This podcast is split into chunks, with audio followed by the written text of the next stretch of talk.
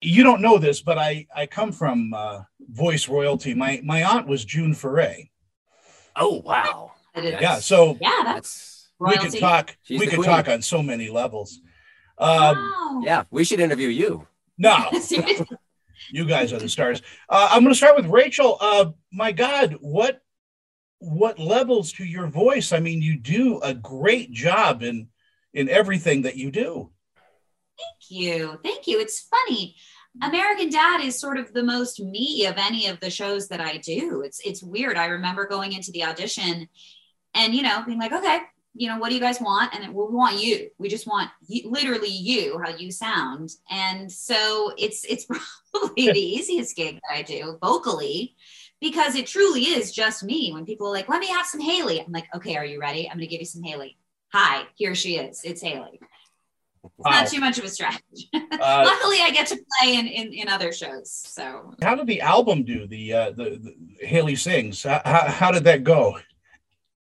it was great. It was sort of a lifetime dream fulfilled for me. Um, you know, I love to sing. I was a musical theater major in college at the Boston Conservatory, and I have a theater background, and and so it's been a real treat um, being, you know, having that journey and i've uh, gotten to perform at a bunch of clubs around los angeles which has been really fun too so it's um you know obviously pre-pandemic it uh, gave me a little bit of that uh, jolt from live performing that i love so much We're a very musical cast, and uh, gosh, I wish we'd do a Christmas album. Uh, I, I, we oughta, we really ought to do that. It would be great fun. I think people would love that. That would be that would be amazing. A- And I do know that most voice actors are singers uh, as well. I mean, uh, you know, Jess Harnell is a dear friend of mine, and and uh, you know they they're all wanting to perform songs as well. So American Dad and Family Guy and all of that really allows you to to you know use those pipes.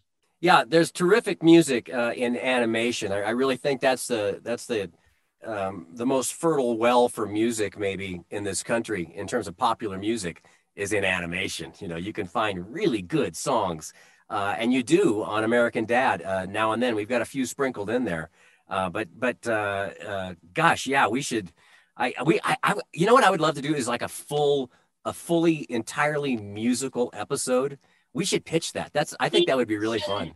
Totally. It could be, I mean, honestly, it could be very current too. We could do like a Hamilton or a Dear Evan Hansen spoof or something like that. It would be great. Mhm. Yeah, Yeah, uh, that's a great idea. do- do a musical based on Bernie, uh, you know, Sanders, and and uh, there you have it. Uh, Dee, uh, do you hear rhythms and and uh, and cadences in, in in the voices that you do play? You know, uh, that's an interesting question uh, because uh, as a voice actor, you kind of exist as a sponge, and you're always listening to this. I mean, and, and in my case, it's even it's even more bizarre because I'm not just listening to how people speak, but I'm listening to how animals speak and and and how how creatures communicate vocally what they're trying to say and then to not only glean what it is they're trying to say but then try to replicate how they're saying it and so i'm i'm always listening for that kind of stuff um, uh, you know recently the, the new series peacemaker for instance uh, i'm eagly the eagle. I do i do all the eagle sounds for that. And so I, i'm i'm i'm, I'm non-denominational in terms of, of my my sound sponge activity which i'm always i'm always very involved with that definitely. You have that pure Midwestern kind of voice that's uh, that's just absolutely perfect. Well, yeah, that you, you start with where you're from, Mhm. and um, and then you sort of explore that and have that available. And then the more you perform, uh, and this can be through training or through experience, uh, then you add to that in, in terms of accents and characters and age and status and all the things that you can layer in as an actor. That's that's uh, that's that's the the eternal project of of being ready to create whatever it is that they want for for whatever show it is. Rachael, you do again so much. Uh, the voice on you know the computer voice on the Orville, and uh, uh, you know all your stints everywhere. Um, are you are you ever not busy? I am always busy. I definitely feel always busy, which is interesting in the pandemic too, because me being always busy means spending most of my days in the closet, which is where my booth is set up. So it's it's just sort of funny, just sort of being like, okay, kiddos, have a good day at school. Mommy's, you know, going into the closet. But um, I, I feel incredibly lucky that our industry pivoted so quickly, and we've been able to continue working the last two years. Um, I mean, it's it's remarkable to watch new episodes of American Dad and think, oh God, I, yeah, I remember recording that. That was done in my closet, staring at my jeans on the shelf. It's remarkable what, what better what place to be, you know, than than that. Better place to be. I know. but 17 years, 17 seasons of, of American Dad, it just seemed to go by really quick. It, it keeps going strong and that's that's the really good news is it's not just going because because it has some kind of irrational momentum but it's actually as good as it's ever been. Uh, it's as funny as it's ever been. And um, and i think it's just going to keep going. It's a it's a racehorse that just keeps performing and i think uh, whether you've seen it before or whether you're an old fan of this show um, uh, the show is as good as it's ever been. And there's it's surprising it's inventive and it, it, it, really utilizes the freedom that you have in animation to tell any kind of story that you want uh, but reeling it back in to the the kind of family sitcom core that's at the heart of the story that that that has a nice there's a nice sensibility a nice structure to it to jump Although, 17 years, let me tell you, when we started the show, we weren't all taking out our glasses before the table reads like we are now. That's right. uh, you're playing the trombone right. with those scripts. Yes, um, exactly.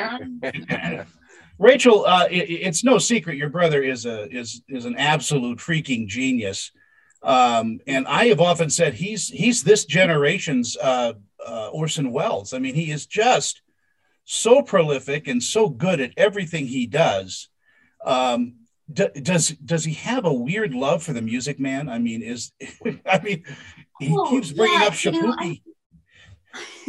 it's funny. We uh, we grew up in a tiny town in in Connecticut where we had a community theater program that was really like nothing I've ever seen. We started doing Gilbert and Sullivan shows when we were five and six years old. I think I was in the Mikado when I was nine so uh, I think that's where we got our love of, of tight harmonies and you know a real appreciation for good quality musical theater.